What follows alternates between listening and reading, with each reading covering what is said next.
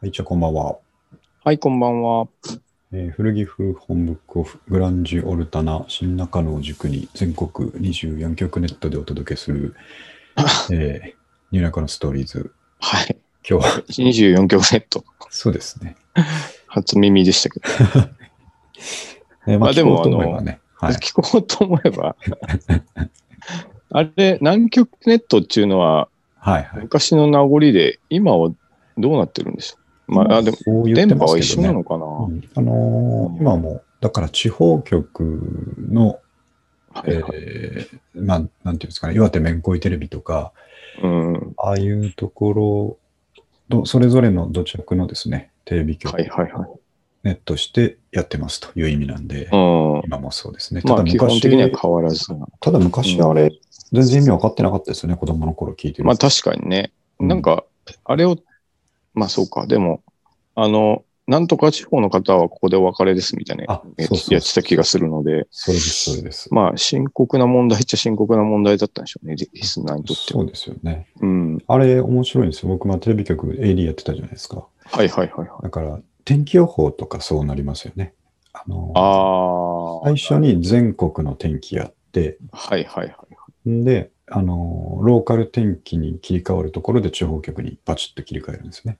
ああ、なるほど。うんまあ、違う地方の天気予報やってもしょうがないしょうっちゃがなしいうょかがらないでです。すね。うん。なるあほそこの入りとかね、抜けとかは、あの、時間ががっちり決まってるんですよ。ど。えなんで、えあ、じゃあまあ、合わないとね、変ですそもんうそね。ここなるほの、例えば5時25分からうん。天気始まって、うんえー5時28分に地方局にか、あうんスイッチするぞっていう時はですね、はいはいはい。その前のニュースとかで押したりしてたとしても、そこのうん5時28分っていうのは死守なんですよ。なるほど。うん。うんあー。だから、そっか。全国天気を縮めるわけにもいかないので、うん。天気が始まる5時25分っていうのは絶対死守で、うん。それありきで前のニュースの尺調整するんですね。ええうん、いすごいですよね。あれ、はい秒単位でやるわけでしょや、本当にあれ大変なんですよ。今もそれ、その、なんていうんですかね、その、進行が前は紙だったんですけど、今はきっと紙じゃなくて、その、なんかね、あのタブレットとかでやってるそうな気がしますけど、う。うん、うん。だとしてもニュースが押すっていうこと自体は変わらないんで、ねえ確かにね。そうそうだからトラブルもあるでしょうしね。そうそうどこか、うんあの動かせないデッドラインが番、2時間の番組でも何箇所かあるんですねうんうんうんうん。で。そこに向けて調整していくっていうやり方ななるのほでど、。なかなか面白いですよ、うあんれは知ってると。なるほど。という話でですね、はいえーと今日は第125回になります。えはいーと5月1回目ですねあの、ゴールデンウィークに入りました。うん。えーと、まあでも、あれですね、えー緊急事態宣言下のゴールデンウィークということで、うん。まあ、去年もそうでしたけど、まあそうですね。なんか、はいまあ、しょうがないなっていうような。 もう慣れたもんですよね、僕らも。ねえはいということですと。はい。で、えっ、と、今日はですね、あの、まあ、うん読書の話題をいくつか置いてるんですけど、うん。ちょっと忘れないうちにですね、はい。えっ、と、一個先にこのトピックにない話をしておきたいんですけども、はい。えっ、とですね、これ、なんと言いますか、あの、自分、一つの事象をですね、うん。こちら側から見るとあちら側から見るのではだいぶ違うっていう経験をしたので、おーそんなるほ話どをしたいんですけど、はいはいはい。ちょっと前にあの、えっ、と、ロッテリアに行きましてですね、おー一人ハでンバ時ーガー間、屋そさう、うん一人で時間潰さなきゃいけないタイミングがあって、ん。うん。ロッテリアに行って、しかもその時間潰しがせいぜい15分とか20分だったんで、なるほど。で、お腹も減ってないし、ただ場所としてだけ必要だったうんん。で、お金もそんなにね、もったいないから、ポテトうん S 一つだけ買ったんですよ。ああ、なるほど。ドリンクは、ドリンクまもなあ、しちでょっと、ギリギリ飲めないかそうもしれないですもんね。そうそう20分ぐらいとね。そうなんですよ。あの、なんか、ね、普通のたっぷりしたドリンク飲んでても、もったいないことになるかなと思って、うんうんうんうん。飲まずにポテトだけですね。はいえー、と思って、席に座って、ちょっとポテト食ってたんですけども、うん。そうすると、ちょっと思ったよりも長くて、こう、飲み物やっぱ欲しくなってきたんですけど、うん。でも、とはいえ、もうすぐ呼ばれるかもしれないなと思って。うん。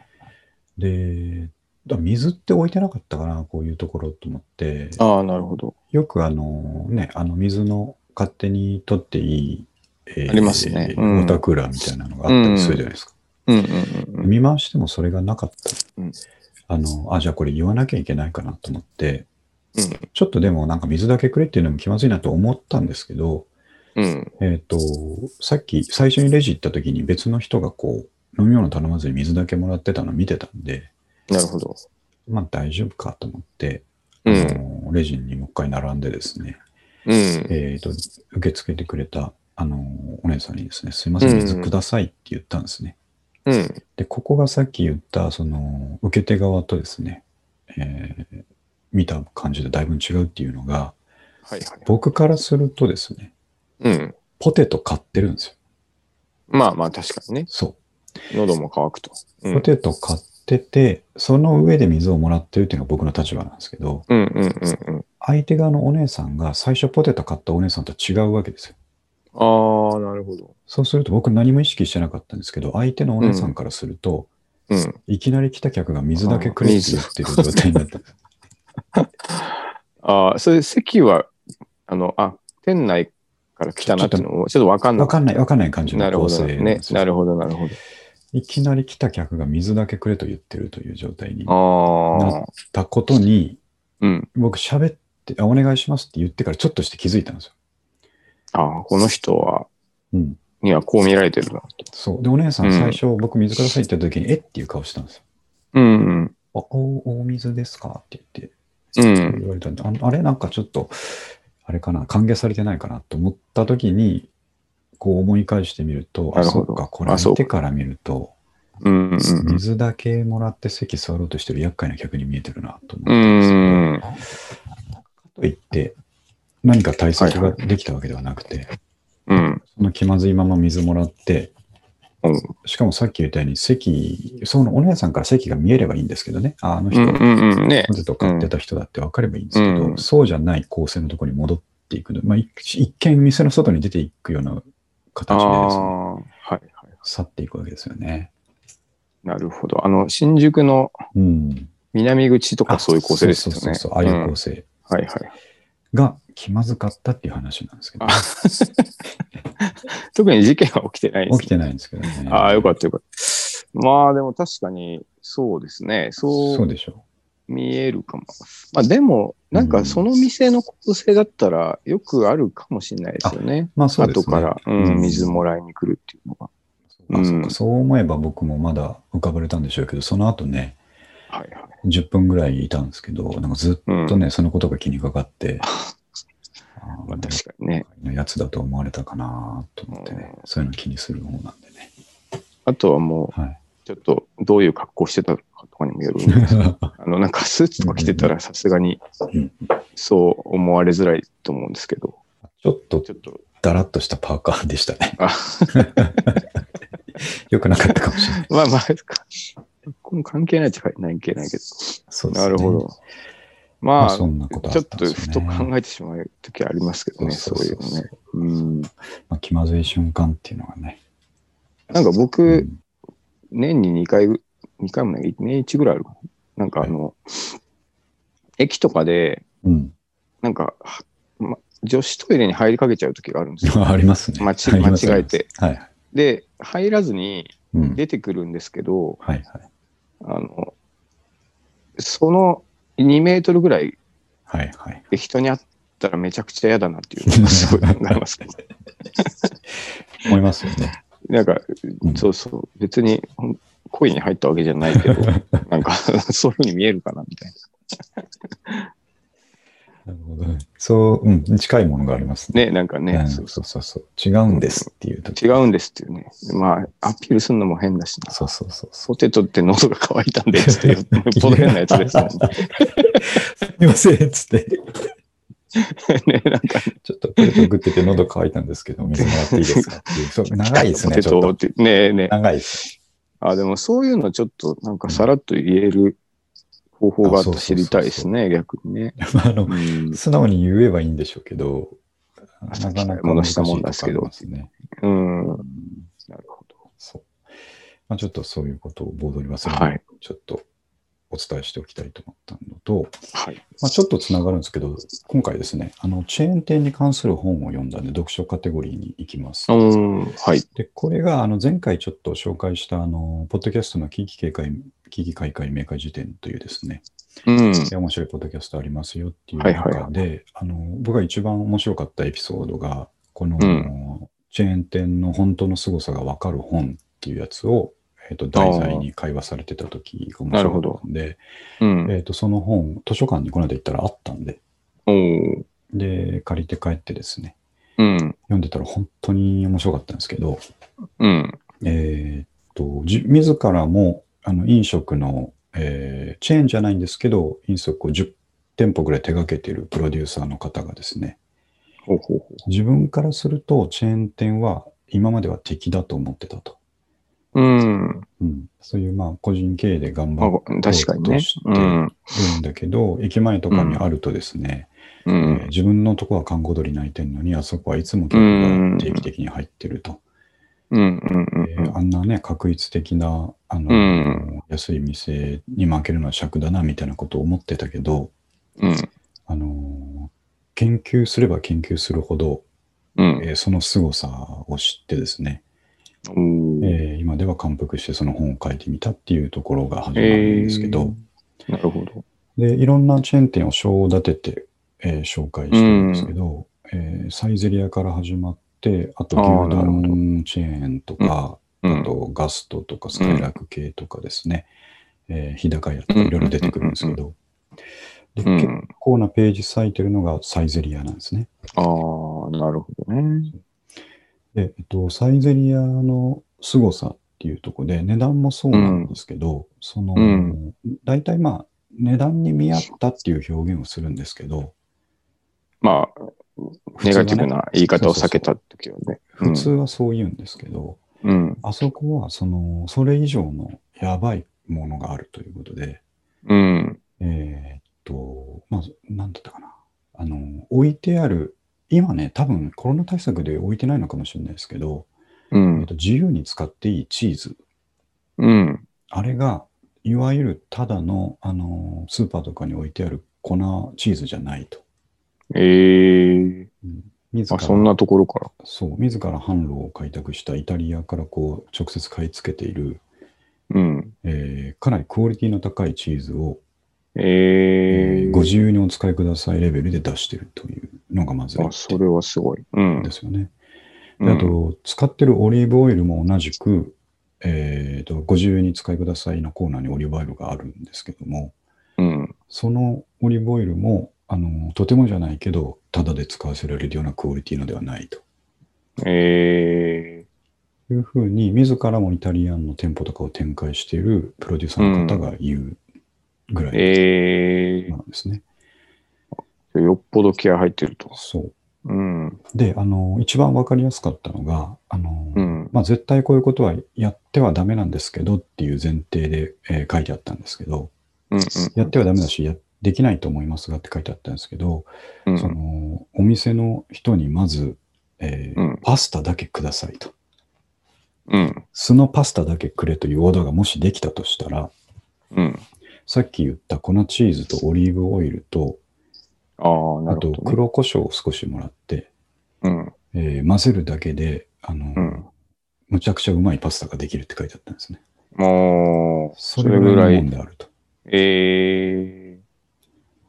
なるそうなほんだど。と思って。うん。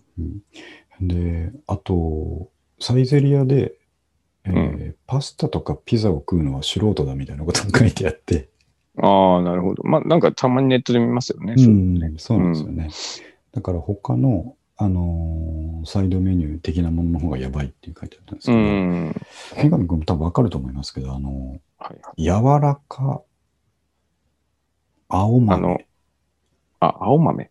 のえーサラダみたいな、ああのーーパッと見グリーンピースのちっちゃいやつをはいはいゆはい茹でただけうん。で、上に半熟卵が乗ってるっていうメニューああ、な、見たこことありますね。そうはいはいはいはプロはあれを行くっていうのがあってですね。い。ええ。うん、で僕、そういえばこの間この本持ってサイゼリアに行ったんですけど、その本持って行ったんですかついこのこの間の週末にはでいすはいねはい。一人でちょっと時間あったんで、うん。えーとその本をサイゼリアに行って読むっていう暴挙に出たんですけどね、確かに。 まあいいかもしれ ない。なんか、そううんで開くページ開くページにサイゼリアはどうのこうのって書いてあるから、ああーの店員さんが来るたびにちょっと隠しながらですね見た 確か に。なるほど。があってそこに書いてあったあのこれ頼む方がいいっていうのをちょっと頼んで食べあてみ頼んたでりみしたんたねで。すけど、えまあ、その青豆のやつとあと、うんあの生ハムとかもですね、ーうん。えーとんでもないクオリティだって書いてあったのでえー普段頼まないんですよ僕やっぱりまあまあでもパスタとか頼んじうゃうんですけど、ん。はいはいはで頼んで食ってみると、まあ、なんか確かになって 思う感じだったんですけど、い。まあまあね。えーそんなことがこういっぱい書いてある本で、あ面白そうん、すごい多分三上君とかむちゃくちゃフィットするんですけど、う。ね、なんかそういうの、ちょっと僕好き。はいうん、芸能とかの話も面白かったんですけど、はい。でね、それを読んでて、あの、うん僕ちょっと、あの、前から、えーこれはどうなんだろうっていう違和感がずっと拭えなかったもののことを思い出したんですけど、うん。まあ、三上君あんまテレビ見ないから知らないかもしれないんですけど、最近、はえーっと、2つぐらいの番組でですね、バラエティ番組で、うん。えーファミレスとかコンビニとかを深掘りするっていうのはすごい流行ってるんですよね。うーん。あの、テレビ。コンビニスイーツとか。そう、コンビニスイーツを作ってる過程とかですね、うんうんうんうん。えー取り上げるとかなりあれは視聴率取れるんだと思う、うん。身近だから。はいはで、えっとその中の一つで、多分ジョブチューンっていう、あの、ネプチューンさんとかがやってる番組で、い。うん。えーっと、あれを、あの、毎週、とあるチェーン店を題材にして、うん。そこのメニュー、自信のメニュー10品をですね、うんその道のプロの人たちに、うん。なるほ食べど。てもらって、うん。これは、えーまあ、もちろん値段の割にっていう前提がありますけど、うん。合格なのか不合格なのか、なるほど札を出させあ、て、だいぶシビアな。資料でしょ、うん。で、あ、見たことないですか、みくん君それ。ないですね、結僕は。構ね、最近ずっといっぱいやってるんですけど、ええあのー回転寿司とか、えーファミレスとかが多いんですけどね。はいはいはい。で、それでその審査する側っていうのが、えーうん例えばファミレスの会だったら、えーミシュラン連続一つ星3年獲得のああ、ビストロなのる人とかね、ほど。うん。えー、とピザ、イタリアで修行したナンバーワンピッツェリアみたいなね、うん。はいそういう人たちが6人出てきて、はい。えー札を出して過半数だったらそのメニュー合格みたいになるんでうすけど、ん。それも確かに、あのー素直に見ると面白いんですね。うん。えー、と我々が自信あるのはこれだって、例えばこの間ガストだったんですけど、うんガストの人がチーズインハンバーグを自信を持ってこうドンと提示して、うん。で、例えばハンバーグのこう専門家の洋食の人たちがですね、うん。これはくどいだけでどうのこうだとかね、ああ、まあ、飛行していくと。そうそう、に肉の良さが出せてないみたいな、あるほーどことを批評したり、逆に値段の割にこれはすごいってすごい、うあんの。認めたりとかですね、なるほど。するスリリングさがあって面白いんですけど、うん。えー、と僕が違和感を持ってるのはですね、うん。そのファミレス側やファ、えーコンビニ側の人たちが、うん。その有名店の店長たちにですね、うん。どうか一つよろしくお願いしますみたいな、おなんかね、下からなんですよ。ああ、なるほど。 そまあまあ、向こうた先生という立場ですもんねう、。そう、なんですけど、うんい。や、確かにそうだけど、その住み分けがあるわけで、まあね、確かに。えーそう、どっちが偉いってわけでもないんですよ。うんないんですけど、やっぱ全体的に、あうのー次はすごい自信の品なんで、どうぞよろしくお願いします。ん。うん。下から出て評価してもらって、うん。で、す高評価だとすごいこう、なんていうんですかね、むちゃくちゃ偉い人に褒めてもらったみたいな感じで、あああ、ありがとうございます。りがとうございますってなるし、うんやっぱ NG だと、うん。こう、ガクンと肩を落として、あとまあ泣いちゃったりもするわけですね、開発なのるほど人ねた。ちうが。ん。うん。うん。な、なんだろうな、この力関係はと思ってです ね。まあまあ、ずっと違和感があるんですよねえ。ーそれはちなみにあの、ななんていうか、分、多くの場合、はいやっぱ言ってるよりすごかったねって作るんですかそれとも、やっぱ、やっぱそのぐらいの程度でしたで作るんですか番組の作り方としては。多くの場合は、すごかったねあ意外にそうそプうそロうも認めますっていう作りですよね。そうです。あのーそれ、な、あの、あれなんですかスポンサードではないんですかそのえっ、と、スポンサーじゃないですよね。きっと毎週違うチェーンが出てるので、おーその時その時はちょっと提供してるのかもしれないですけど、毎回ずっと提供してるわけじゃないですよね。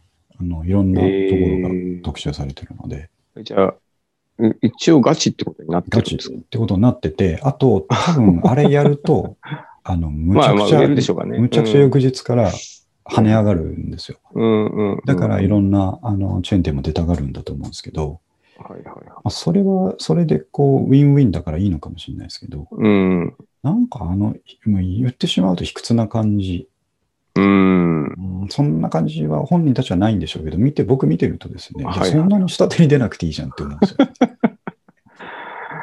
まあだからこれあれですよね。はいその、ぜ、なんか、あんまりうがったこと言ってもしょうがないですけど、絶対台本があるじゃないです か。まあそうですよね。で、うん、それをこうリアリティショーで見せる最近のあれの弊害ですよね。そうなんなんか、うん僕もあんま良くないと思います。 そういうの。見てないですけど。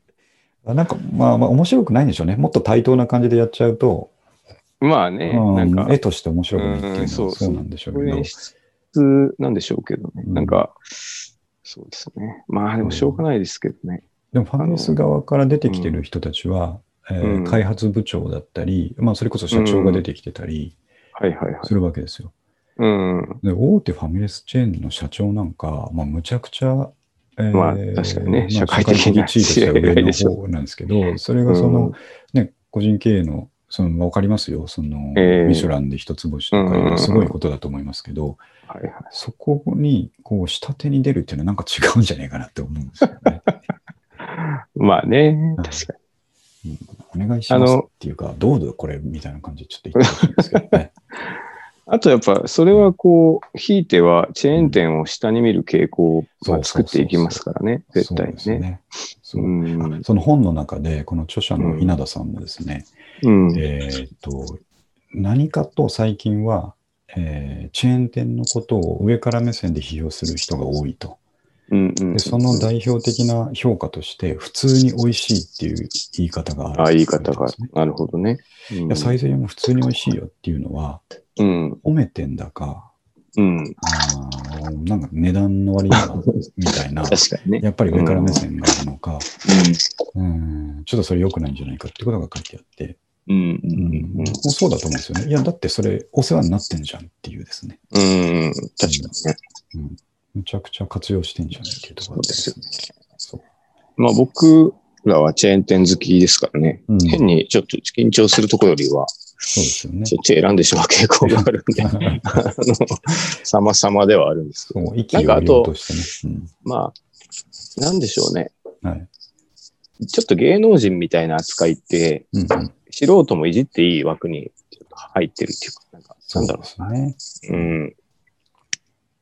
この間また出川がさ、みたいなうん話題ね。はいこの間またマックでさ、みたいな。うんああいう枠に入っちゃでしょうかね。う。うん。だなんかその、うん、立場の低さみたいなね、そういうところが。あ、でもそういう違和感やっぱ大切にしてった方がいいですよ。そうですよね。うん。で、僕、なんか、その、ちょっと、さっきのリアリティショーの話はいはいなんですけど、あの、そろそろ規制した方がいいんじゃないかなと思いますけどね。うんうんうんなんか、 あの、全然やめないですよね、あんな事件がいろいろあったんでね。うんうんその、ガチでやってますの手って、うん。昔からあったじゃないですか。ありました、ありました。でももうちょっと時代が今そうじゃないから、こう、もう変えてくべきだと思うんですよね。ですよね。うん。なんか、そううん。ですね。だからまあでも見てる分には。は面白いですあ面白いですよねそのね。ファミレスの、そうそう。こうなんか、うんボロクソ言われてるとかはね、そうそうそうめっちゃ褒められてるとか面白いでしょうけそう。あの、褒められてる時は結構やっぱ爽快感あるんですよ。ど。うん。うんそうだろうよ、つって、ね思うんですけど。面白いでしょうけどね。そうですね。寿司とかね、結構ボロクソに言われるんですよ。確かうん。水っぽいですね、このマグロは、みたいな。こと言われちゃったりしてね。うん、なんかあの、普通に、どっかで連載してたやつ僕読んでたことあって、はいあの、ウェブの記事で、 うん。片っ端からケチつけてやってましたけどね回転寿司屋さんが。 はいはい。そうなんかまあでも、あと、どっか僕はやっぱ食についてうんちくを語るのがう、んうんなんかいき、そんなかっこよくないなと思うので、はいあの、なんていうか、やっぱちょっと、そそれすら半笑いで見てしまう。 そうですよね。まあまあ、とはいえね、うん、うん。ま人気のコンテンツではありますね。まあ、見ちゃうし、ううんっていうちょっと違和感をねな、るほど共有したいっていう。もう大切なことです。そうですね。うんあとまあ、チェーン店といえば全く観点は変わりますけど、新中野に、ね、松屋跡地にすき家ができまして、あ、できました。できましたできました。結構前ですけ ど。いやー、あそこのすき家には行ってないですねあ、。本当ですか。ただ、ちょっと前に、3週間前に、あのー東高円寺のすき家には行ったので、ああ、なるほど。そう。あで、久しぶりにすき家行って、あ、すき家ってこんな味だったな、確かに、と思あうあ、そうです。そうでうすん、ったんですけど。まあ、僕はこの間行きましたけど、あの、カレーはうまい ですあのあれね。カレーうまかったです。ああいうところってやっぱカレーとかの方がこう信用できるかもしれないですね。あの、あセーントラルキッチンで一気に作って、多そう分、ですねあの、レトルトの状態できてると思うので、うん、ブレがないですよね。あの全くあ、と、ちょっとまあ、あの、秋田氏は生活スタイルからあんま行かないかもしれないですけど、はい。今回の松屋のうん。エビのカレーはめちゃくちゃうまいんで、おお、そうです食べかてほ。しいですはちい。ちょっと高いんですけど、800円ぐらいするんですけど、あ、高あ高い、 高いですけど、めちゃくちゃうまいんですよ、あれ。あーあの、松屋のカレーのことも、えーこの本に書いてあって、おーすごいあの面白い表現したんですけど、うん。あの松屋は時々、その、奇抜なメニュー、えーはいはいまあ、他のチェーン店であれば絶対こんなの企画通さないだろうっていう、うん。えーものを出してきて、その顕著なものがカレーだとはいはいは書い。いてあって、あれはカレー好きな開発者が好き勝手やってるなっていう感が思いっきり出ているって書いてあったんです そういうのあるね、個性が。そうあ、でもなんかチェーン店の個性見えるとすっげえ嬉しいです、嬉しいんですあよれねなんでしょ うね。 持つ個性でそうそう言ってほしくない気持ちがあるのか。そうですね。そういうふうに書いてあってね、あの、松屋のことをまたちょっと再評価しましたけどね。いいですね。うんカレー好きな開発者が、開発担当者が好き勝手やっているって書いてあるね。確かにね。そんな感じで、えっ、うんと、チェーン店ですね。僕らには身近なものなので、えーはいとこの本すごい面白かったですということをちょっとお伝えしておきたいですね。うん。あと、えっ、と、もう一つ、ちょっと続けて読書の話をさせてもらいたいんですけど、はい。えっ、と、もう一個、これも図書館で借りてきた、国境のない生き方、私を作った本と旅というですね、うんえー山崎まりさんっていうのは、えー、っと、三上君ご存知かいや、とか、こ存じ上げないですね。の方はですね、ただ、あのこの漫画を言うとわかると思うんですけど、あの、ローマ人が温泉に来る、テロマエロマエっていう漫画、はいはいはい。はい。あれの作家さんですね。えー、はいほうほうほうほう。で、僕もちょっとテルマエロマエは実は漫画も映画も見てないんですうけど、ん。ただ絶対面白いだろうなと思って、ねうなんとなく見れてないだけなんですが、はいはいはい。えー、と先になんとなくこの本をジャケ狩りでこの間借りてですね、うん。あああの漫画の人かと思って読み始めたら全然知らなかったんですけど、めちゃくちゃ面白い人で、この方が。ほうほうほうほう。えっ、と、女性で多分僕らより10歳ぐらい上、もうちょっと上かな。上だと思うあ上なんです上ですえね。ー、えっと、バブル時代に、えー20歳ぐらいだったって書いてあったのあで、じゃあ、そうです。確かに。うん10個ぐらい上かな。うなんん。ですけど、で、この方が何がすごいかってですね、うんえーっと、まあ、お母さんが、えーっと、何だったかな、バイオリンじゃなくて、ビオラかなんかの奏者でですね、えオーケー、ストラかなんかこいいにうん入ってて、うんえっとお母そのお母さんが結構独特でですね、えっとお父さんが早くに亡くなっちゃったんだったと思うんですけど、それで、はいはいはい。えっともうどこでもあそれで北海道の、えー交響楽団かなんかに招かれたから、うんえっと旭川だったかなに住むことになったっていうところから始まるんですけど、えー、うん。小学生低学年ぐらいの時からそこに、えーっ多分東京から引っ越して暮らし始めた、う東京じゃないか、愛知県だったかな、暮らし始うんめうたんってなってて、で、えっ、と、まあ、お母さんが独特ですぐその旅とかに出ちゃうから、その演奏旅行ですね、なるほど、なるほに出ちゃうので、えっ、と、うん自分と自分の妹とでかなり暮らしてたと。二人暮らしど。ああ、もう二人で。なるほど。ええあの近所の人とか、えーと親類とかが助けてくれてはいたものの、うん。結構ほっとかれたっていううーん。話で、なるほど。ただもうそれが苦ではない感じだったらうんみたいな、まあ、いなくてお母さんいなくて寂しかったみたいな話から始まるんですけど、うんうん。でお母さんがかなりぶっ飛んでいてですね、えーとその山崎さんが14歳ぐらいになった時に、うん。お母さんがもともとヨーロッパのそのオーケストラ仲間をですね、うん。えー訪ねていく旅行をお母さんが企画してたんですけども、一人で、一人で行くためにですね。うん。なんですけど、なんかその演奏旅行とかぶっちゃって、うん。えーその予定が果たせなくなっちゃってですね。うん。だけど、あのーそのヨーロッパの友達たちに会うのがすごい楽しみだったから、うん。お前行ってこいって言われたんですって。それはめちゃくちゃですね。おお。 14歳で。代わりに行ってきてくれと。 14歳でヨーロッパ一人で巡ってこいって言われた。ええバブルの前ですもんね。そう前ですね。うんそういうことそうはそうね。そう70年。それはすごいですって、ええってなったんですけど、それでまあちょっと行くっていうことになって、うん。まあなんか至れり尽くせりで用意されてるんだったらいいと思うんですけど、うん。そんな感じでもなくてですね。うん。えーっと、まあ最初の宿は予約してるから、あとはちょっと何とかしろみたいな感じで放り出されるんです。ええうん、で、こことここにまあ友達がいるからみたいなことを教えてもらった上うで、ん。こうまあ、うん、一か八かで行くわけですよね。まあその勇気もすごいなと思うんですけうんすど、うん。で、それまでずっとそのお嬢様学校みたいなミッション系の中学校とか行ってたと思うんですけど、に通ってて、もうかなりお嬢な暮らしを、う暮ん。らしっていうか、まあそんなね、あの積極的に外に出ていく感じではない暮らしをしうてたのに、ん。いきなり一人でヨーロッパに行かさあれて、なるほど。で、やっぱ、まあ、空港降り立って右も左もわかんないっていうところかうら始まっん。て、うん。なんとか最初の宿にたどり着いたら、えーダブルブッキングでいきなり放り出されたんですよ。泊まる場所ない。そう、もう絶望ですよね。いきなりまあ確かにね。うん、言葉もわかんないしええうん。で、まあ、それはそれでなんとか、あのたまたま空いてた他の宿が見つけられたみたいなところで、まあ、なんとかなるんですけど、うん。でもその後も、えっ、と、ここからここまで、まあ、海外を知ってる、ヨーロッパを知ってる大人だったら簡単だと思うんですけど、うん。ケルンからドイツまでとかね、そういうあの、あ。どうやって行けばいいんだっていうのは分かんないまま、うん。うんとりあえず、えーここかなっぽい電車に乗ってみるみたいなああ。感じで旅をすするんですよ。ごいな。うん、本当すごいですよね。すごいなと思ってええそしたら、えっ、と、どっかの駅で明らかに自分のことを物陰からなんか見てるおっさんがいると。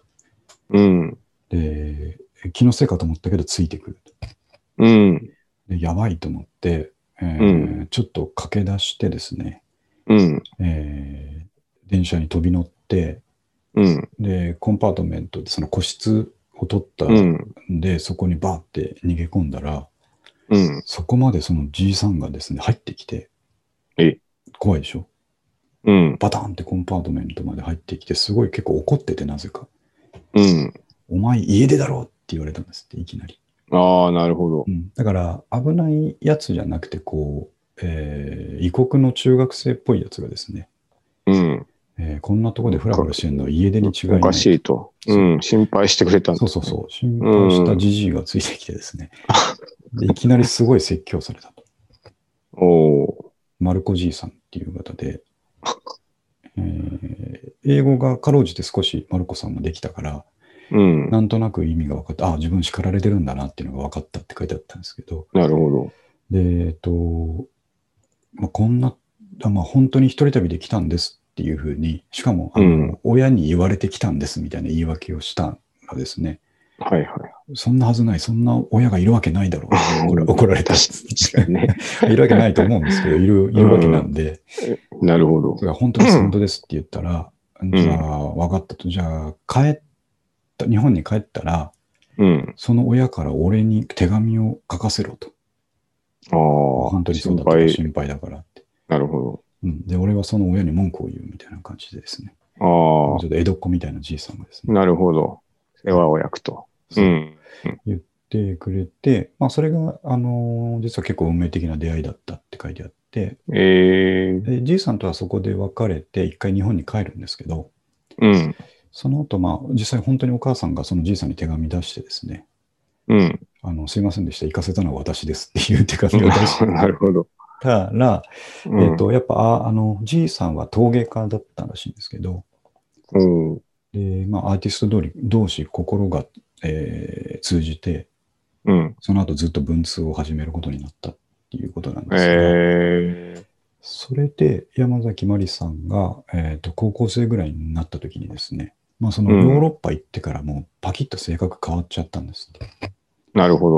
もう自分を何とかするのは自分しかいないっていうのが、ああ、身に染みて。すそうごいなヨ。ーうロッパの時にん。あの、すごいね、印象的なことを書いてあったのは、その14歳でヨーロッパ行って、うん。宿がなくて放り出された時に、うん。すごい絶望感とともに、うん。斜め上で客観的に自分を見てる自分が感じられたんですって。ああ、なるほどね。どうするんだ、こそのう人そうはそっうていう。こうそうそうで、その時に、あの、うんその斜め上に来た自分を頼ろうって思ったんですって。うんええそこしか自分しか、自分の中にいる自分しか頼れる人がいないっていううんふううにんうんうんうんえーな感触をつかんだ時にうん。うん。パキッとこう人生観が変わったんですってね。ええすごい、なんかいい旅でしたね、そうですだよね。ね。うん。それから先もう自分一人で何いろいろ決めるしかないんだっていう気持ちで、うん。えー中学校に帰ってですね、まあ、あのお嬢系の中学校だったんですけど、あーうん。どんどんパンクになっていってうん。で高校生に上がる頃には、えーっと丸刈りパンクスタイルだったんですって。まあな、そういう鎧を、鎧っていうか、必要だったんです よね。うん。なんで、なかったかな。校則で、えっ、と、髪が肩につきそうになったら三つ編みにすることっていう校則があったらしいんですね、高校に。なるほど。うん、じゃあ、つかなきゃいいんだろっていうことで丸坊主にしたって書いてあったんですけど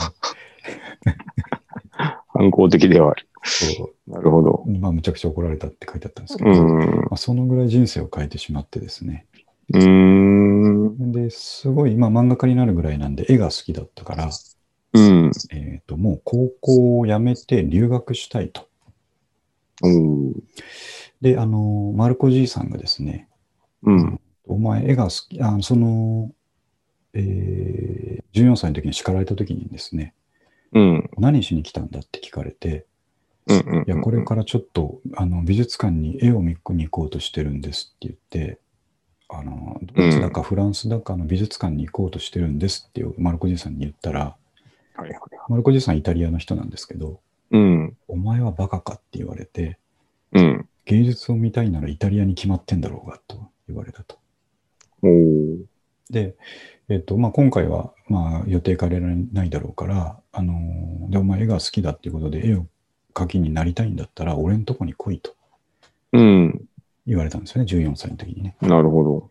でそれでお母さんも文通してるしうん。で結局高校生で進路進路を考える時とか高校2年生の時にもう留学すると、えー。アート留学するっていうことを心に決めて、うん。えー、丸子じさんを頼っていきたいってお母さんに言ったらうん。いいんじゃないって言われたと。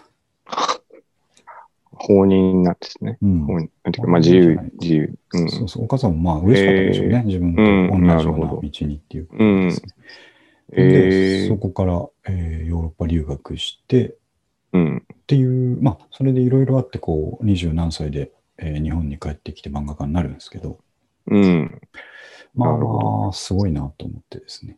ねえねえ、確かに面白いですね。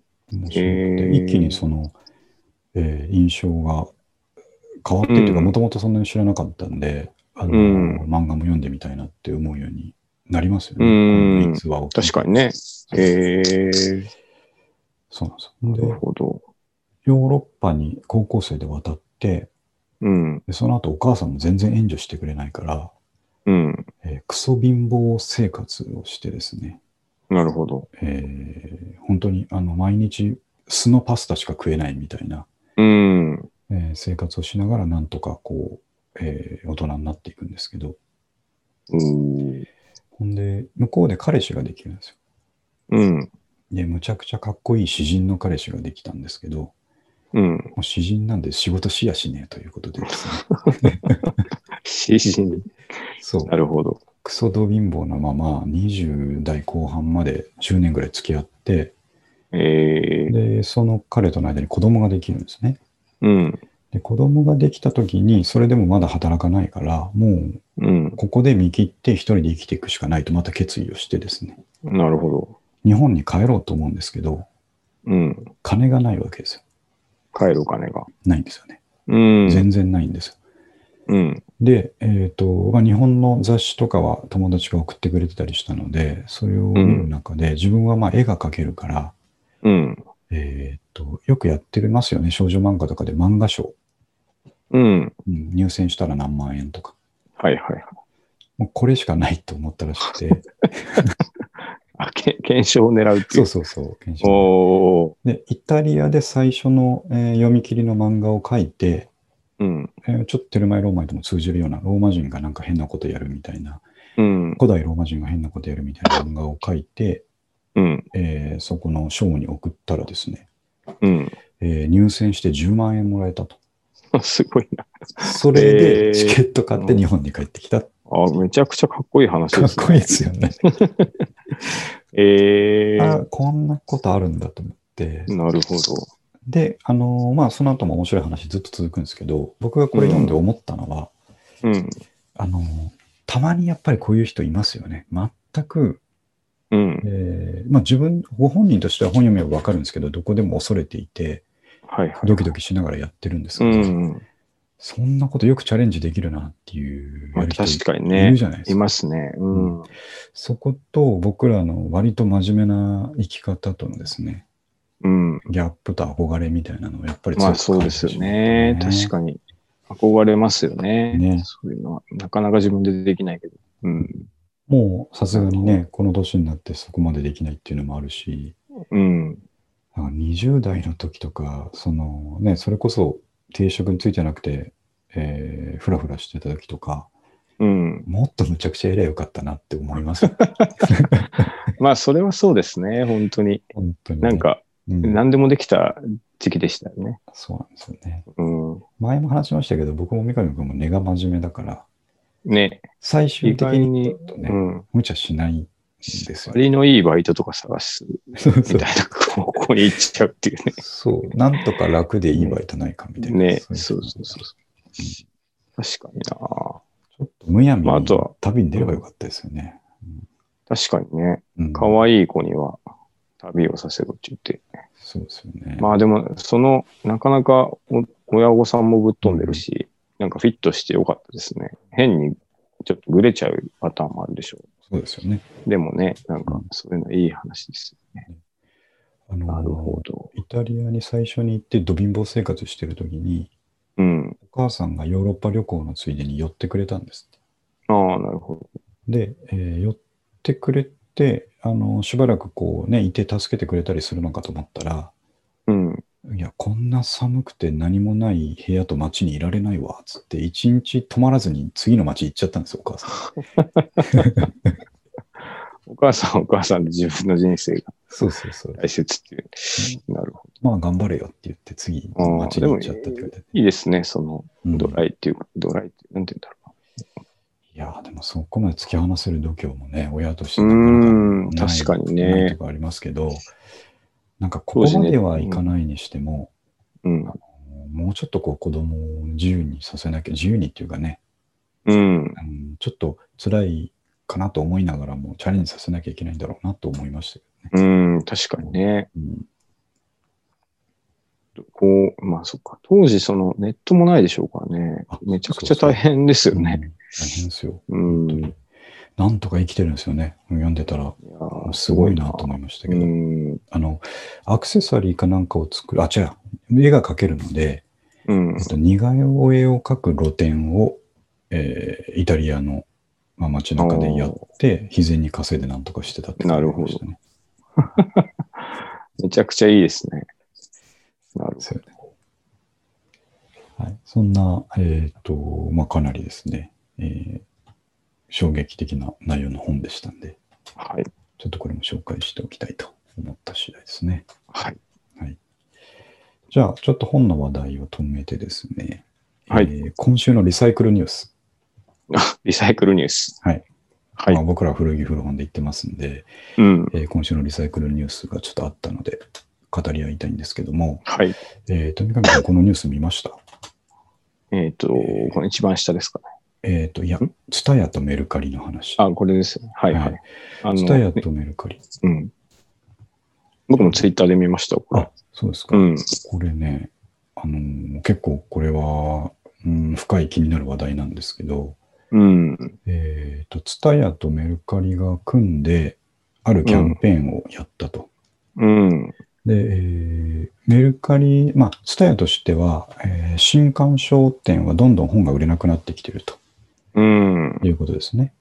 はいはいはい。えっ、と、新刊の買うこと自体も EC サイトに行っちゃうし、Amazon とかの EC に行っちゃうし、えーかと思えば、メルカリとか、まあ、ブックオフとかもそうですけど、うえーん。新刊本の、えー新古書がですね、すぐ、えーそういったうん。ユース市場に出てくるもんだうから、ん。えーますます新刊書に人が寄りつかなくなると、新刊書店にですね。 はい。で、えーここは一つということで、逆にメルカリと組んでですね、うん。えーとメルカリ、新刊本を買ったとしても、うんさっと読んですぐ売れば、うん。メルカリで8割ぐらいですぐ売れますよと。うん。 8割、9割ぐうらんいで、うんうんえー新しければ新しいほどうん。はい高く売れるんですと。はいはい。で、じゃあ試しに、えー今買おうとしてる本がメルカリでいくらで売れるか、うんすぐ調べられるサイト作ったんで、うん見てみてくださいよっていうキャンペーンを、はいはい。えー、伝えの店舗で。うん。ちょっと、その方がやったっていう。そううん。そうすると、あの、僕からすると全然前情報知らなかったら、うん。あ、面白いなって多分思ったと思うんですけど、うん。ただ、まあ確かに、あの、これをどう、いかがなものかと思う人も確かにいるなと思ったんですけど、うんう。んそれは、要はその、著者とかですね、ね。えー出版社うん。に、えっと二次利用っていうのはお金が回らないもんだから、うん。こう一回新古書に流れるとですね、うん。えー新刊書店がそんなことをしていいのかとうん。いうえー批判が結構巻き起こって、この企画自体をすぐやめたとうん。いう話ですね。はいはいはい。うんこれ、まあ、こういう企画があったのは全然知らなかったんですけど、うん。なかなかこれは、うん、考えもんだなと。確かにだっねて。実際にそうじゃないっていうところがうあん。るわ特けにですよ新ね。新書とかね、もう、まあ割としみんな知ってますしね、すぐ売れば、すぐ解決いて高く売れるとね。そうですようね。ん。だから、うん。うん。もうそういう、世の中そうなってるわけですからね。そうなんですよね。うん。で、ツタヤとしてやりたかったのは、当然そういうふうに出版社とか著者を貶めるつもりではなくて、うん。えっと、ツタヤが事前にアンケート取ってみたら、うん。あの、メルカリで、えーうんしあ店頭で新刊本のメルカリの査定価格が分かったら、うん。あ、そんぐらいで売れるんだったら新刊書店で本買おうかと思いますかっていうアンケートを取ったうら、ん。うん。うん。うん。かなりの方が、えーうん買いたいと思うと。うん。要はですね、あのやっぱり絶対数的に中古の本嫌だっていう人もいるわけですよ。まあ確かにね。はい、でそういう人たちは、えーまあ、逆にメルカリでそんぐらいですぐ売れるんだったら、うん。もっとたくさん新刊商店で本買おうかなと思うと。うん。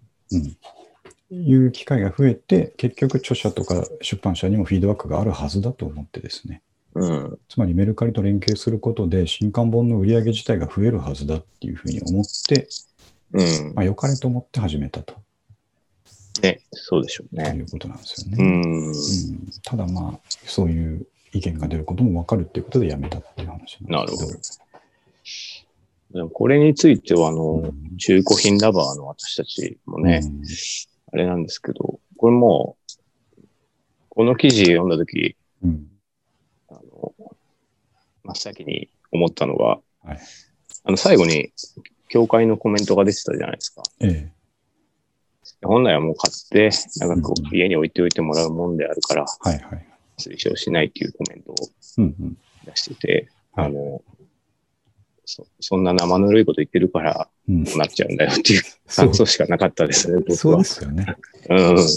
そうなんですよ。出版業界だけでしょう、未だにそんなこと言ってるの。うん。まあ、現実音楽なんて早めにね、切り替えて、そうそ映画だってそうだし、もうああいうふうに形を変えていく べきでう。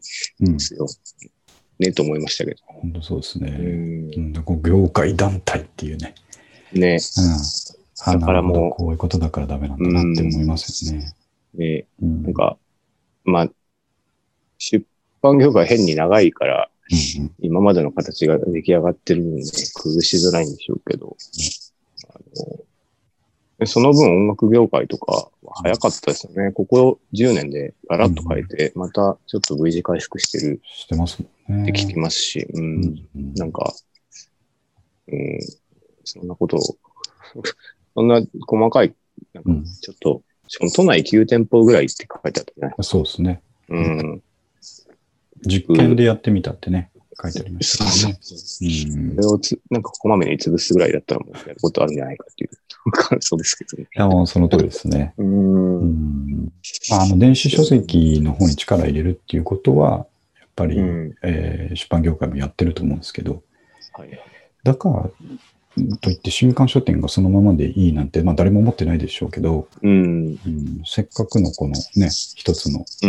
えー突破口になるかもしれない。で、まあ、失敗するかもしれないですけど、うん。こういうふうになんかチャレンジしてみないと。ねえ、そうそうそう。ねいけないじゃないですか本当に、大企業病のでっかいバージョンみたいな、そうですよね。業界病みたいなもんうんで。すよね。だから、まあ、もうほぼ大半の人が、えーうん買ってすぐ売れば高いってことは分かってるけど、そういうのをあんまり気にしたことない人を、うんにちゃんとそういう方法があるよっていうのをですね、うん。伝えることによって、ああ、じゃあ新刊書もっと買おうかって思う人がいるっていうのが、そのリサーチ上も出てるから実験してみたっていう、結構ね、あの、うん。バックボーンがあるのにそうですよね。っていうことになりますよね。いやー、本当出版業界だけですよね。うんうんこんなあと不動産業界もひどいなと思ってます。あーそ個人的そうにで は。すね。その二つぐらいは本当、ちょっともうすすぐにでも変わった方がいいと思いますけどね。だからまあ、消費者が賢くなって、うん。えーそこをね、その人たちを置いてけぼりにして、やっと気づくというか、早く気づかせないといけないんだろうと思いますけどね。頑張ったのにな。んね。まあまあ。そうだねでもなんか、この、それは別として確かに著者からしたら、うん。やめてくれっていう気持ちは絶対あまるあでそしれょうはか気ら。持ちよくないでしょうしね。ん。そんな、ね、なんか、うん、著者の気持ちはわかるんですけど、だからまあ業界問題ですよね。ねまあブックオフでね、自分の本が並んでるのを見て、うんいい思いをする人はね、あの、 ご本人がブックオフラバーである以外、ありえないとは思うんですけ そど。うです。僕、そう、前、何百枚ぐらいしか吸ってないのを、あの、はいはい。茨城のブックオフで見つけた時あそうだ。あテンション上がりました上けがど。りますよね。はい逆に。ねありましたし。えそう、そんなこね。でもなんか、うんあの、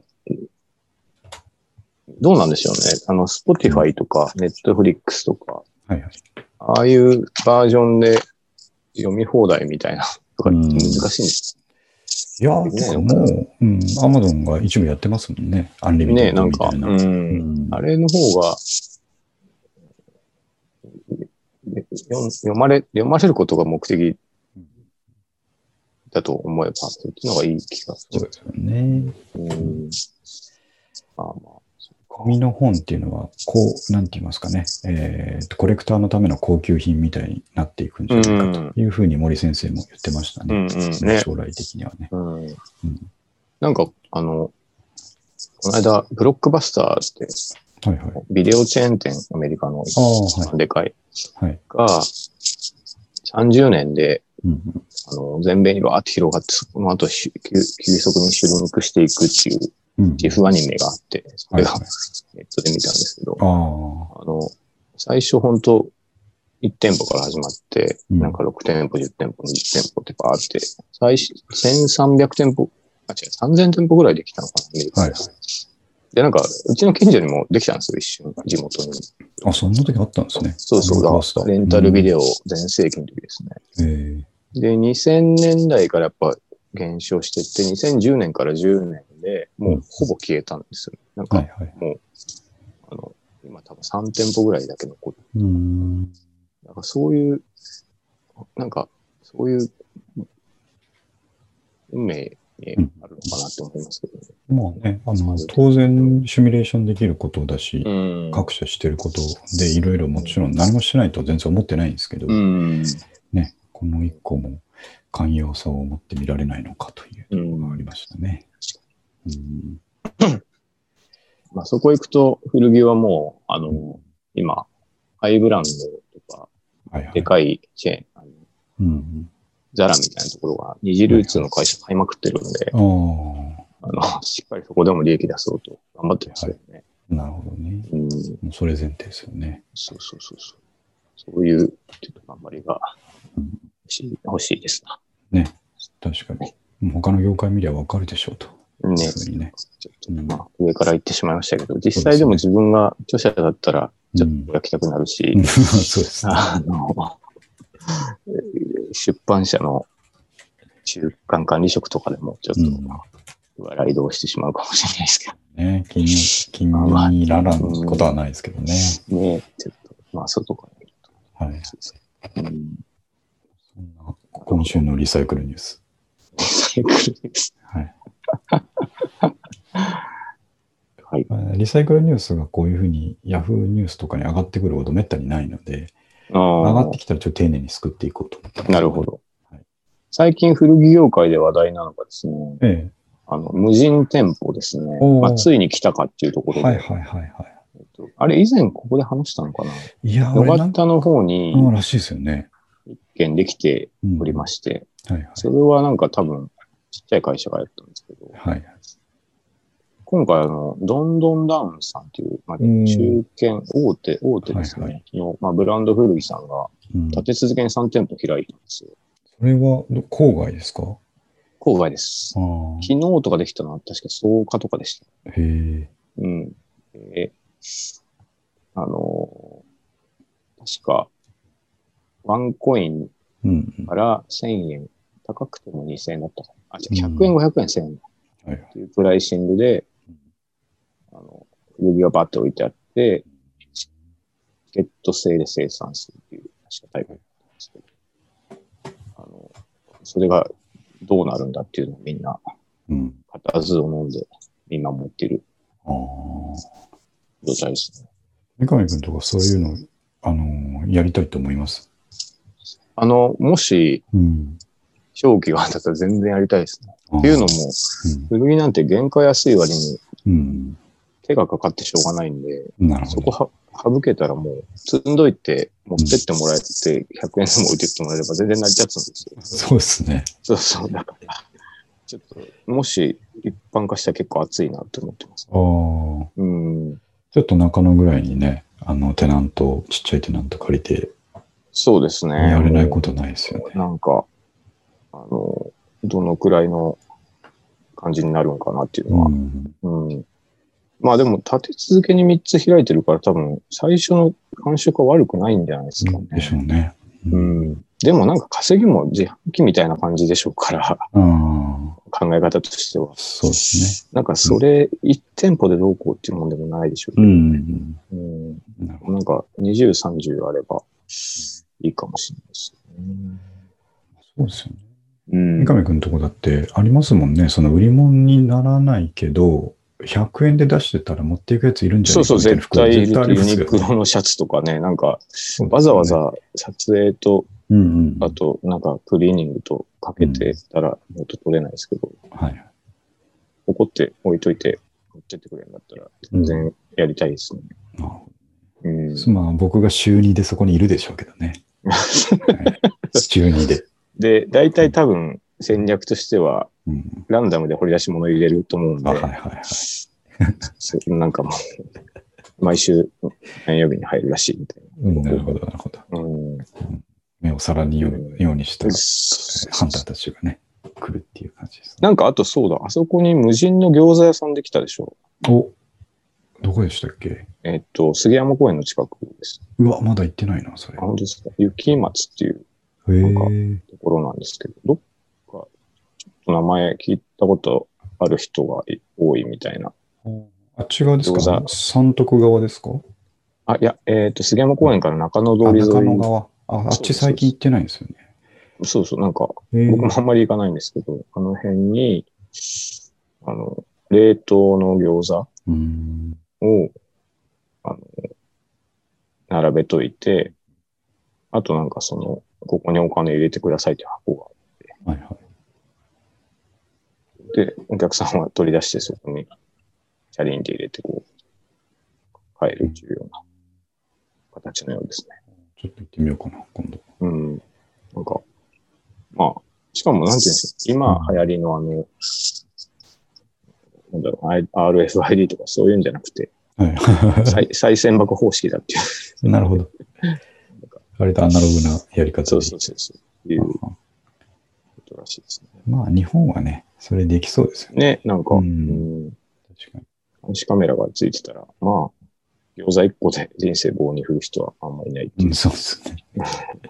もっとなんかアメリカみたいにガレージセールみたいなのが流行ればいいですよね。ああ、確かいろにんなね。家が自分家の軒先で、時う々やっん。ぱはいりあのご自由にお持ちくださいやってる人いるじゃないですか。はいはい。あの食器とか。うん。まあ、もうちょっと見ちゃいますよね。じっと見ちゃいますもんね。 ご自由にとは言われているものの、やっぱりちょっと持っていけない雰囲気があるっちゃあるんで、まあ確かにね。ね。でもやっぱ、通り過ぎる、歩いてるう間、んずっと見てます。じっと見てますよね、うん振り返って見てますよね。 振り返ってます。何度も。ね。そういうのがね、なんか一般化すればいいのになとは思いますね。ね。うん。そうですね。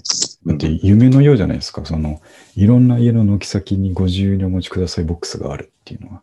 あうんあ。確かにね。ねもう、いろん、とりあえずスーパー行くよりそこ回る。まああるって、うん、服 が、服が欲しかったら、なんていうか、軒先にみんなハンガーかかってて、11着ぐらい。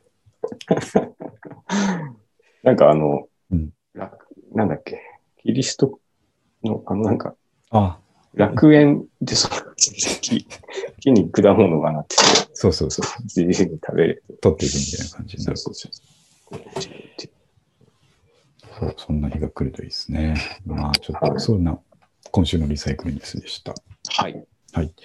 えっ、と、もうね、1時間なんで、えー、と次の話題をちょっとね、あの簡単にご紹介しておくと、はいえー、とこれちょっと別のポッドキャスト、えー、と英会話系のトップポッドキャストバイリンガルニュースというのがありまして、はい。僕はよく聞いてるんですけど、それで話題にしてたニュースの中で、あ、これ面白いなっていうやつなんですけど、うん。えー、とどっか外国でですね、えー実験として、うん。えー洞窟の中、全ーく日が当たらない洞窟の中に、うん。人間を長期隔離して、えーうん。自然光も届かない、時間もわからないっていう状態にすると、うん。人間は果たしてどうなるんだろうと。はいはいはいは実験を40日間ぐらいやったというのが、い。いうん。よいよ終わったっていうニュースあがあってあ、ですね。はいはいはいはで、これまあ、あの、中身見るとなかなか面白いんですが、い。うん。えっ、と、自分だったらどうなるんだろうなっていうふうにああ、思って、ここれ確かにね。環境としては、えー洞窟の中だからちょっと寒いんですよ。うん。えねー、書いてあります。気温12度ぐらいで、えーっとうしかも同結だからその湿度が高いと90%ぐらい湿度があるっていう、うん結構快適ではない状態ではあるんですけど、えーっとそこにテントとかですねアウトドア用品とか、まあ、生活に不自由ない状態の食べ物とかは定期的に多分入れられていてはいはいはい。であと運動不足になるからこうサイクルマシンとかがあったりとかして、あとか電製品使いたい時は電気はもちろん通ってないから、うそのん。自転車工具と漕いだだけ充電されるっていうシステムが置いてあって、はいはいはい。えー自家発電はできると。うん。で、えー暮らしてみましょうっていうことなんですけど、うん。でやってみると,、えーっと最終的な結果として、うん。えーあ本人たちにはですね最後に何日やるって伝えてなく、大体このぐらいやるとは言ってて、うん。で、えっと、実際に40日経って出てきたところで、うん一。人一人に聞いたんですって、今何日経ったと思いますかってはいはいはい。聞いたら、みんな、えー実際の日数よりうん。短く言ったんですね。うんうん30日ぐらいですかね。うん。うん。っていうことはどういうことかというと、えっ、と、ん1日24時間よりもうん。長く感じてたっていうことですね。1日のサイクルを。一日をね。そう。なっるほど。うん。ていうことになるらしいんですよ、人間って。時間がわおからないと。ー確かに。うん。1日の区切りが長ね、くななってんいかくみたい、短い人と二十何日、二十、うんなんか、23日って答えたみたいな人あそうそうそうちゃんと書いてありますねな。。はいうん。で、どうですかね、自分、僕らなって、全く時間がわからないってなったら、その要はお腹が空くタイミングとか、うん。眠くなるタイミング眠くなる。っていうとこしか頼りがなくなるうんうんうんわうけですよん。ね。確かに。うんそんな自由を与えられたら、ちょっと、あれですよね。 逆に困りますよね。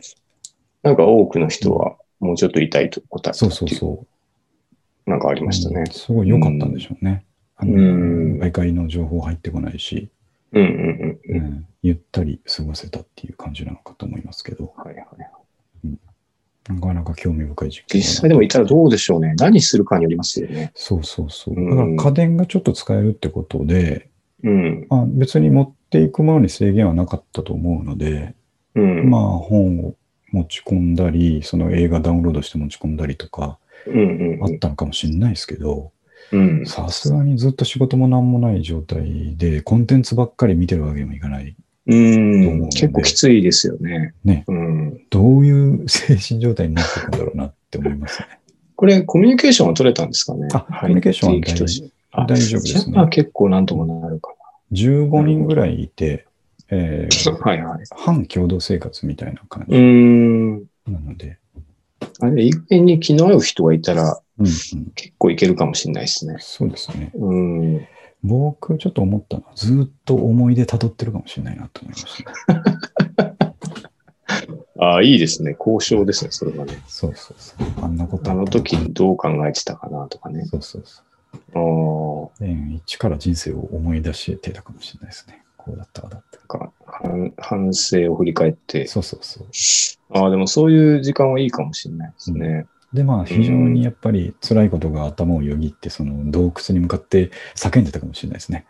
ああって。うんお風呂でなるやつ。そうそうそうそう。前も言いましたけど、はいその昔書いた歌詞とか思い出して、あーって言ってたかもしれないですね。 ちょっと拷問に近い時間ですけどね。確かにそうなると。いや、でも、なかなかないでしょうから、ちょっと興味がありますけど、まあでも、ちょっと実際のきつい気もしますね。実家に帰ったらこれに近い状態にちょっとなりますけど、ああ、そうそう。のーまあ、うん3食決まった時間に出てくるから、ちょっとね、 あれですけど。確か にね。あとなんか、うんそう、睡眠を挟むと、うん絶対バグる気がするんですよまあね。そうですね。何時間寝たか、今この、この年でもなんかよくわかんないじゃないですか、起きた瞬間ってわ。かんないですし、この環境って起きてもね、寝ても起きてもずっと暗いからね、そうそうそうそう。うでん。すよね。あのちょっと、これで思い出したんですけど、はい。 1ヶ月ぐらい前かな、あの、お坊さんが山にこもったっていうえいニュース知ってますいや、見てないですね。あの、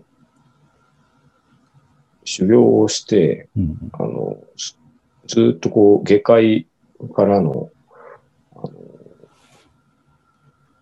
情報も、はい立ってという、あ、これだ。うんえっとね、比叡山の、はいはい。あの、12年こもる、最も過酷な。おおほうほうほう。ありで、ますなねんかその、間はこう、結界からも出れなくて、うんまあ多分ご飯はな大丈夫なんでしょうけど、はいスマホなんか持ってのほかで、うんこうあほあと人と全く会わないらしいんですよ、基本的に。うん、はい。をなんか、つい先月、あの、千何百年の歴史で、うん。まだ何十人しかいない中の一人が発生したみたいなニュースがあって、はいはい。その人のこうコメントが、うんあの人と喋れないし、情報もないから分かんなかったけど、はいお寺に来る人がいきなり減ったから、うん。なんか大変なことが起こってるとは思ってました。 でもなんか、もう、そういうものもちょっと、無病息災も、今回は祈ってまいりました。 コメントしてて。すごいなと思いましたけどね。それなんか最終戦争とかが起こってもこう、わからなそうねえ、なんかそうそうそう。食べ物だけなんとかなっちゃえば、うん。そうそうそう、そういう感じなんでしょうからね。なんか、ねそうすごかったですよね。でもなんかそんなに取り上げられてなくて、ニュースに。うんうん。なんかもっとこう、あの、めっちゃみんなうん話題にすればいいのになと思ってうんましたけどね。そうそうそうそう。それはなかなかいいニュースですね。僕、それで思い出したんですけど、つい最近読んだ本で、えーっとうんファンタジーの名手のレイ・ブラッドベリさんという方がいてですね、えーっとはいはい短編のファンタジーをいっぱい書いてる方なんですけど、えでその方の本で、えーっとまあ、ちょっと舞台は、えーっと第二次世界大戦ぐらいの時代なんですけど、えうん。えーすごい田舎の農夫うえん。ー旦那さんと奥さんと2人が住んでて、はいまあ、都会のことなんか全く分かんないような環境でですね、うん。テレビもないし、ラジオもないし、みたいな環境で暮らしてて、はいはいはい。で、えっとすごい景色のいいところだから、時々こう都会の人がですね、うん。車でファーっと来て、あの景色見たり、写真撮ったりしながらどっか行くみたいなことはあったけど、うん。まあ、めったにその外界からの情報がないみたいな暮らしをしてるっていうのがまず語られて、なるほで、ある日ですね、えーうむちゃくちゃ車が何台もど。う。猛スピードで自分家の前の、まあ、大きい農道をですね、うん。駆け抜けていくと。はいはいはい。なんだろうな、今までいないことだなってぼんやり畑耕し耕してたら、うん。えっと1台の車が、まあ、止まってて、えーっと若い男性と女性2人ぐらいが乗ってて、うあん。なんか結構緊迫感があるですね、うん。えー表情であのなんか話し込んでると。うで、どうかしましたかって声かけたら、ん。すいません、水を分けてもらえませんかって言われて、うん。あはいはい、いいですよって家から水持ってきて水あげたら、本当に恩に切りますって言って、すごい大げさにお詫びをお礼をされて、うん。で、その後ろに乗ってた女性2人がですね、うん。なんかすごいしくしく泣いてるんですって。もうん。う顔を、顔を隠してしくしくしくしく泣いてて、で水はな今まで飲み水なかったんでありがとうございますって言いながらもうすごい落ち込んで、あのおう泣いたままなというか、どうしたんですかって聞いたら、うん。そしたらその男性の方が知らないんですかって言って、うん。いや、あれ、なんかあったんですかって言ったら、うん。核戦争ですよって言うん ですね。ああ。ついに始まったんですよ、。核戦争がって言って、うん。で、まあ、町の人たちはみんなこうやって逃げてるけど、どうせ逃げたってどこにいたってもうあんなに、まあ、冷戦の頃なんでね、うん。あんなのが打ち込まれたらどうしようもないんだって言って、結構絶望の逃避行をなるほどしてるんですうね。ん。で、農夫はそれ聞きながらも、うん。そうですかって言って、うん。で、自分の家に帰っていて奥さんに話すんですね。うなん。んかね、みんな慌てて、水あげたんだけど、すごい競争してねって、あうの、んまた旅立っていったんだけど、核戦争って何のことだろうねって終わるんですね。物語ああ、なるほど。そう。 核戦争っていうのがわからないっていうですね。ずっとね、そうそその情報もないから。う。ないから。なるほど。核が何かわかんないし、戦争ってのもよくわかんないっていう感じで。意外にずっとそこは変わらずに いるのかもしれないですしね。そういう、なんか、なるほどさっきのお坊さんと近い話だなと思ったんですけどね。うん大きな出来事がわからない。まあでも、わかんなかったらないのと一緒みたいあそな。うそうそうなんですよ。そう そううん、で、ないものはないというですそね。こになんか水と食料があれば、その人たちが生きていけば。そう。で、まあ、実際に核戦争が始まったとして、うん。あのー、その人たちは一瞬で消失するかもしれないわけですよ。まあ確核爆弾になっかにねて。。うん。そしたらうん、幸せな人生で終わるのかっていうですね。ああ、うん、知らずにね。そうそう、そんな風うにん。思えてしまうという、なかなかなる薄ほどら寒いですね。うん。確ブラックファンタジーでした。かにね。そう。まあ、そう思うと情報っていうのはすごいですな。ね、すごいですな。いいもんですし、悪いもんなのかもしれないですね。うんという感じで、なんか結構ね、今日はそんな話が十分になってたなと思いましたけど、なるほど。全体的にはい。はい。うんということで、1時間過ぎましたんで終わりますが、はいえー富上君の暮らしぶりは何か変化ありますか毎回一応確暮認らしてしぶり、めちゃくちゃ麻雀やってますね、最近。 あ、そうなんですね。え、どこでですか雀荘があるんですか雀荘でやってますよね。うおーんす。ごい。それはそれでいいですね。そうですね。マキト君できますいや、僕、麻雀屋はやらないし、知らないですね。ああ、なるほど。うん。なんかこう、そうそう近所の友達とはい。麻雀やってますね。えーそれはでもまあ、豊かですよね。麻雀とか、こう、大人な感じで。あれやっぱいいいいですね。あの、なんだろう、適度に頭使うし、あと、うんやっぱ面白いんですよ、めちゃめちゃ。うん。うん、だから、まあ、でも、そうですね。大人になってからほとんどやってなかったんですけど、ああ。あの